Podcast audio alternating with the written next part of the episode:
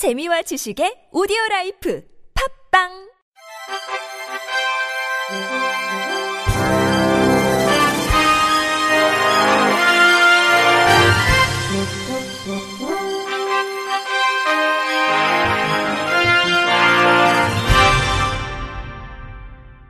청취자 여러분 안녕하십니까? 8월 31일 금요일 KBIC에서 전해드리던 생활 뉴스입니다. 파업 직전 임금 협상 타결을 이룬 서울 지하철 9호선 2, 3단계가 오는 11월 말부터 지하철 18호선을 운영하는 서울교통공사 직영으로 전환됩니다. 9시간 마라톤 끝에 올해 임금 인상률은 노조가 주장하던 24.8%에서 3.2%로 결정됐으며 직원들 처우는 2020년까지 단계적으로 서울교통공사 수준으로 개선하기로 합의했습니다. 노조는 임단협 결렬로 27일 오전 5시부터 파업한다고 했으나 전날 밤 늦게 합의점에 도달했습니다. 노조는 그동안 2, 3단계 위탁 운영으로 만성적인 인력 부족과 열악한 노동 환경에 놓였고 시민 안전이 위협받는다며 서울교통공사의 직영을 요구해 왔습니다. 서울교통공사는 위탁 계약이 끝나는 오는 11월 27일 이후 서울 메트로 9호선 운영 주 직원 전원을 고용 승계해 9호선 2, 3단계를 직접 운영합니다. 9호선 2단계는 신논현역부터 종합운동장역 구간을 말하며 3단계는 오는 10월에서 11월 개통 예정인 8개 역사를 말합니다. 9호선 2, 3단계 직영 전환에 대해 정의당 서울시당은 논평을 내고 직영화와 고용 승계가 이뤄진 점은 환영하지만 여전히 해결해야 할 과제가 남았다고 지적했습니다. 이어 노사가 합의문에 2020년 8월까지 단계적으로 9호선 2, 3단계 노동자들의 노동 조건을 서울교통공사 수준으로 개선할 것을 명시했지만 2020년까지 기다릴 것이 아닌 당장 시급히 해결해야 할 문제라고 강조했습니다. 국토교통부와 기획재정부는 민자고속도로의 공공성 강화를 위한 민자고속도로 통행료 관리 로드맵을 수립했다고 밝혔습니다. 현재 운영 중인 18개의 민자고속도로의 평균 통행료는 재정고속도로 대비 1.43배 수준으로 국민의 통행료 부담을 가중시키고 있는 실정입니다. 정부는 국민들의 통행료 부담을 경감하기 위해 올 상반기에 서울 외곽 고속도로, 서울 춘천 고속도로 등 3개 노선의 통행료 인하를 시행했습니다.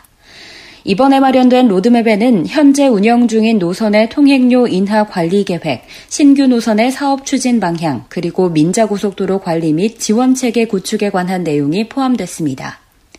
정부는 운영 중인 노선의 평균 통행료를 재정고속도로 대비 2018년 1.43배 수준에서 2020년 1.3배 내외, 2022년 1.1배 내외로 단계적 인하를 추진할 계획입니다.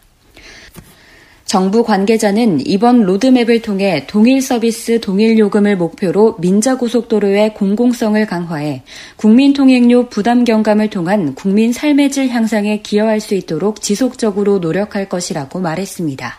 치매가 있으면 불면증이 동반된 경우가 많습니다. 그런데 치매 환자가 불면증 치료를 위해 졸피뎀 계열 수면제를 복용하면 골절 위험이 높아진다는 연구가 최근 발표됐습니다. 영국 에스턴 의대 연구팀은 치매 환자 4,603명을 대상으로 수면제 복용과 골절 위험에 대해 분석했습니다. 이 중 졸피뎀 등 비벤조디아 제핀계 수면제를 먹는 환자는 2,952명, 약물을 복용하지 않는 환자는 1,651명이었습니다.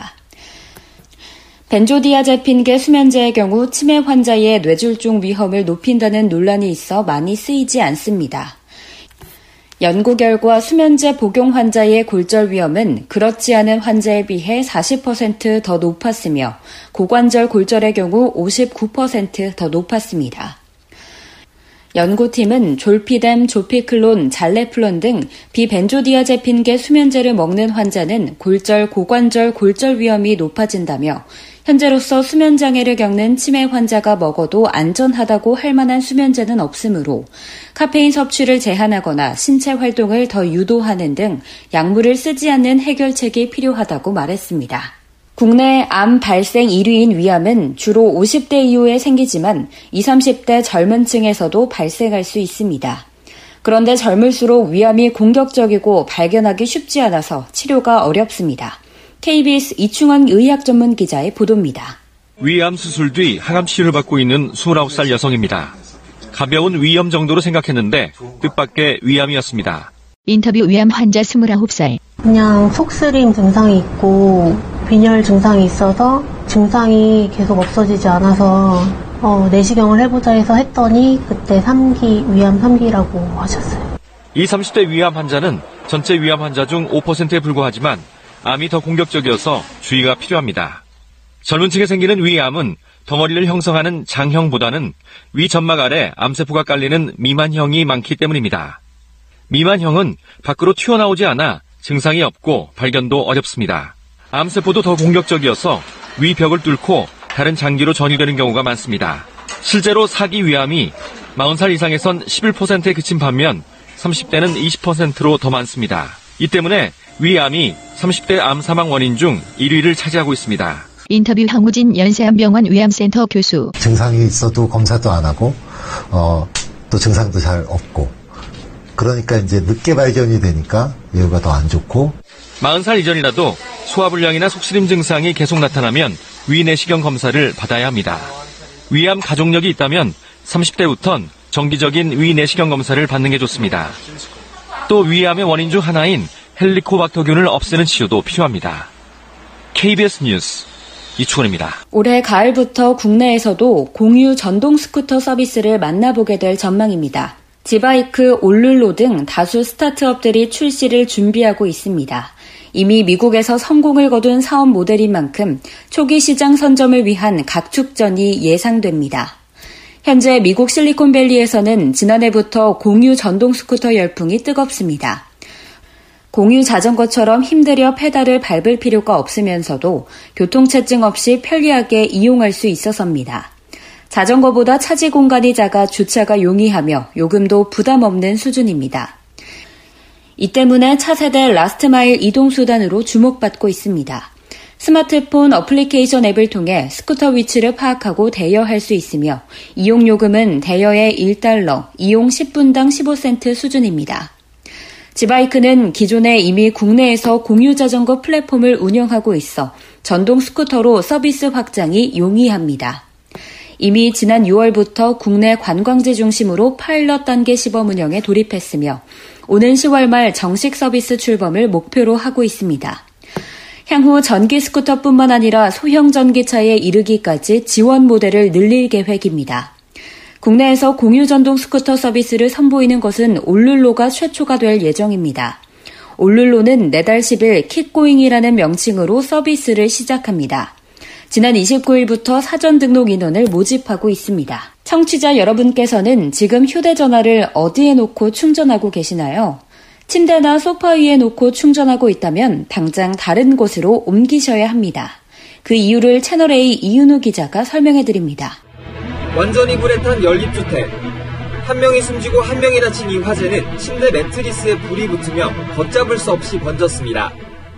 불씨는 침대 위에서 충전 중이던 휴대전화 보조 배터리였습니다. 배터리 안에서 과도한 에너지가 생기지 못하게 막아주는 이 분리막인데요. 안전장치인 이 분리막이 불량이거나 손상되면 화재가 발생할 수 있습니다. 분리막을 제거한 리튬 배터리에 허용 용량 이상의 전류를 흘려봤습니다.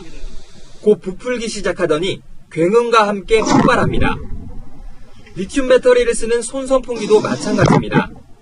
배터리 표면 온도는 5분도 안 돼 160도까지 치솟았습니다.